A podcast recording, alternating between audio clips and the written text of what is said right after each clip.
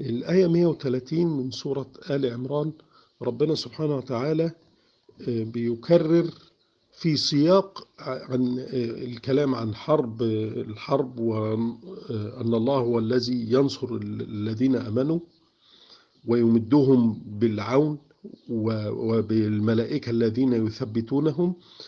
في هذا في هذا السياق يذكر الله يا أيها الذين أمنوا لا تأكلوا الربا أضعافا مضاعفة.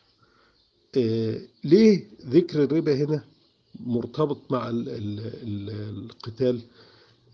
قال المفسرون إن, إن في هذا تذكير بأن الذي يتعامل بالربا سيتعرض سيكون في حرب مع الله. ربنا سبحانه وتعالى في موضع آخر قال فأذنوا بحرب من الله. فهنا كيف تنتظرون النصر في الحرب على الأعداء وأنتم تتعاملون بالربا. ودي نقطة. والنقطة الثانية أضعافا مضاعفة. طبعا الربا كله محرم ولكن هنا يشير سبحانه وتعالى إلى أن الأضعاف مضاعفة يعني أن أنت كلما تأخر موعد سداد القرض عن عن الموعد تزيد الفائدة.